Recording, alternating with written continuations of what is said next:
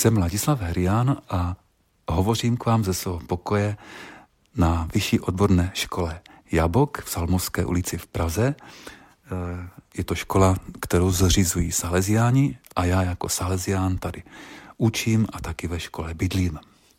Řeknu vám něco o samařské ženě. Liturgické texty třetí neděle postní přinášejí slavnou epizodu Janova Evangelia popisující Ježíšovo setkání se samařskou ženou u Jákobovy studny, poblíž samařského města Sicharu. Čteme, že Ježíš jde z Judska do Galileje. Nevolí přitom obvyklou a pohodlnější cestu jordánským údolím, ale vydává se náročnou a nebezpečnou cestou přes hory a přes židům nepřátelské Samařsko. Cesta přes hory nebyla snadná. Ježíš jistě musel být sportovní typ a jistě musel mít pro strach uděláno. Jít dnes musel by překonat muslimské území palestinské autonomie, takzvaný západní břeh. Je poledne. Ježíš unaven cestou usedá u studny. Učedníci odcházejí do Sicharu na nákup, když tu přichází samařská žena. Je divné, že přichází sama a za největšího horka. Ostatní ženy jistě chodí pro vodu buď ráno nebo večer. Je sama snad proto, že je ve městě vyhlášená. Ostatní ženy s ní možná nechtějí nic mít a možná ani ne ona s nimi. Je podivně sama a dosti originální, možná dost vyhraněná osobnost, kterou, jak už to bývá, ostatní pohrdají. Nakonec se totiž dostechneme, že se, i, že se samařané i přes to, co se přihodilo, budou od ní distancovat. Teď už věříme ne proto, co znám o něm řekla ty. Sami jsme ho slyšeli a víme, že toto je opravdu spasitel světa. Ale nepředbíhejme. Pojďme si ještě nejprve říct něco o Samařanech. Když v roce 722 před Kristem asyrský král Sargon II. dobil hlavní město Samáří, zachoval se jako Stalin. Velkou část obyvatelstva vysídlil, přistěhoval zde lidi z východu a tak se zrodili Samařané. Severní kmeny zanikly a jižní kmen Juda, tedy ti, co z Izraelců zbyli, se podle toho začínají nazývat Židé – kteří samařany za součást společenství hospodinových ctitelů neuznávají. Ti ovšem sebe sami ano. Začíná tedy dlouhé nepřátelství s řadou velmi násilných epizod, přetrvávající po staletí až do Ježíšovy doby. Ježíšovi učedníci v Lukášově evangeliu chtějí na samařskou vesnici, která Ježíše odmítla přijmout, svolat oheň z nebe. Jestliže evangelista nad údivem samářské ženy nad tím, že jí Ježíš žádá o vodu, poznamenává, že židé se totiž se samařany nestýkají, říká to ještě docela mírně.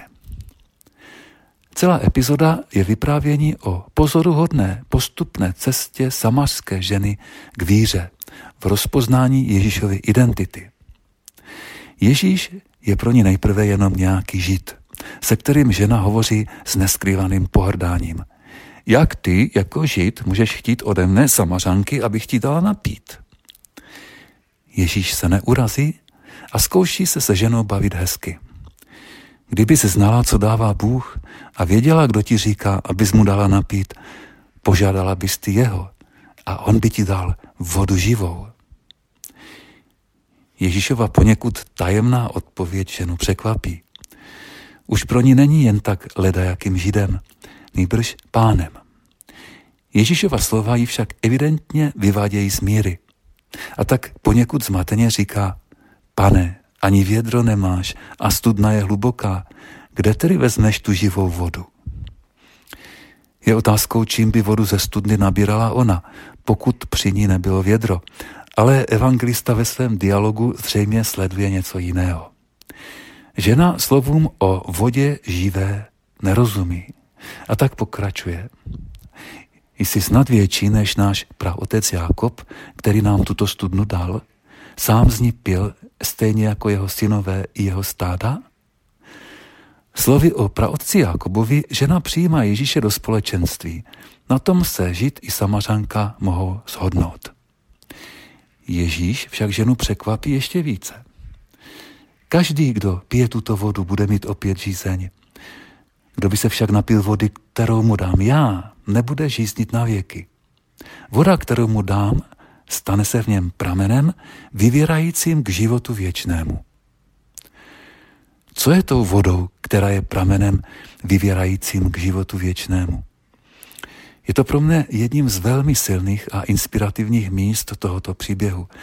A tedy mi dovolte na chvilku od Ježíšova dialogu se Samařankou odbočit. Brzy se k němu vrátíme. Ježíš kousek dál řekne, já jsem chléb života. Kdo přichází ke mně, nebude nikdy hladovět a kdo věří ve mně, nebude nikdy žíznit.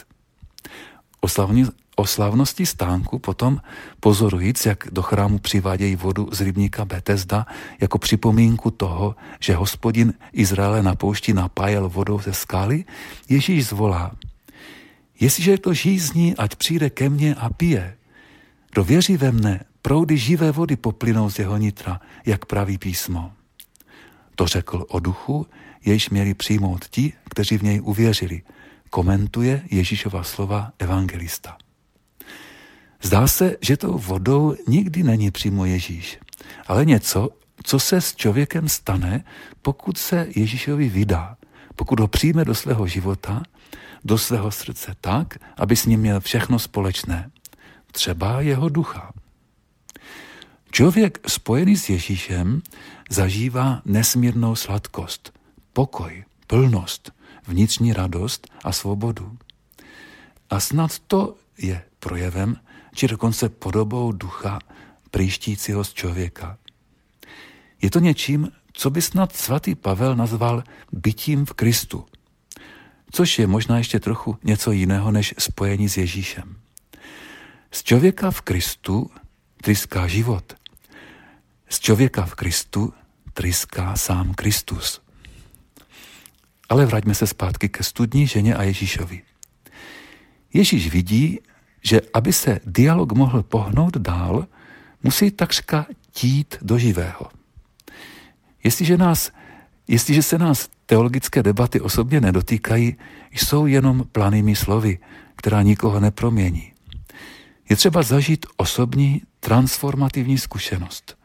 Je třeba z hlavy konečně sestoupit do srdce. Je třeba naši nejhlubší bolest vystavit Bohu. Jdi, zavolej svého muže a přijď sem. Říká Ježíš jakoby zcela mimo kontext, ale naprosto cíleně. A zasahuje tak naplno ženino srdce. Už to není ta na počátku poněkud sebevědomá samařanka, nejbrž hluboce zraněná a nešťastná paní, která jistě ani u svého šestého muže nenalezla to, po čem její srdce toužilo. Nemám muže. Ježíš se přesně trefil. Vždyť on dobře ví, co je v lidském srdci. Nikdo mu nemusí nic povídat. Správně jsi odpověděla, že nemáš muže. Vždyť jsi měla pět mužů a ten, kterého máš nyní, není tvůj muž. To si řekla pravdu. Žena udělá v poznání Ježíšovy identity další krok. Pane, vidím, že jsi prorok. Postava proroka byla samařskou verzí židovského mesiáše a byla založena na jednom místě v 15. kapitole, kapitole knihy Deuteronomium. Žena dialog převádí na novou, hlubší rovinu. Naši předkové uctívali Boha na této hoře, ale vy říkáte, že má být uctívan v Jeruzalémě. Ano, to je jedním z hlubokých důvodů židovsko-samařského nepřátelství. Ježíš však toto nepřátelství překonává. Už ne ani tato hora, ani Jeruzalém. Ti, kteří chtějí Boha ctít správně, jej budou uctívat v duchu a v pravdě, neboť Bůh je duch. Jsou to velká slova a ne každý pronikne jejich smysl, ale každopádně k tomu máme celý život. Žena však přichází do cíle své duchovní cesty. Říká Ježíšovi, vím, že přichází Mesiáš, zvaný Kristus. Ten, až přijde, oznámí nám všechno. Ježíš řekl, já jsem to, ten, který k tobě mluví. Ježíš již není jen Ježíšem, je Kristem, který je všechno ve všem. Je tím, ve kterém žijí, pohybují se a jsem. Chci-li jej zažít, musím podniknout tu cestu spolu se samařskou ženou. Opustit třeba všechnu tu svou lhostejnost, formalismus, lenost a strach a vystavit mu svou bolest a třeba pochopit, že tam, kde jsem se cítil ztracen, jsem byl již dávno nalezen a tam, kde jsem zůstal dlužen, bylo již dávno zaplaceno dvojnásobně. Jak by řekl Zdeněk Bína z kapely minus 123 minut. On je tím, který žije ve mně, skrze mě a dokonce mě navzdory. On je život sám, který je životem všeho a každého. Jak nakonec pověděli i samařané, toto je opravdu spasitel světa. Já vím, že moje stará maminka, zmanipulovaná televizí, se dost hodně bojí koronaviru. I já se o ní bojím, ale zároveň vím, že se až tolik bát nemusím. Jak říká svatý Pavel, všechno je vaše, ať Pavel, nebo Apolos, nebo Petr, ať svět, nebo život, nebo smrt, přítomnost, nebo budoucnost, všechno je vaše. Vy však jste Kristovi a Kristus je Boží.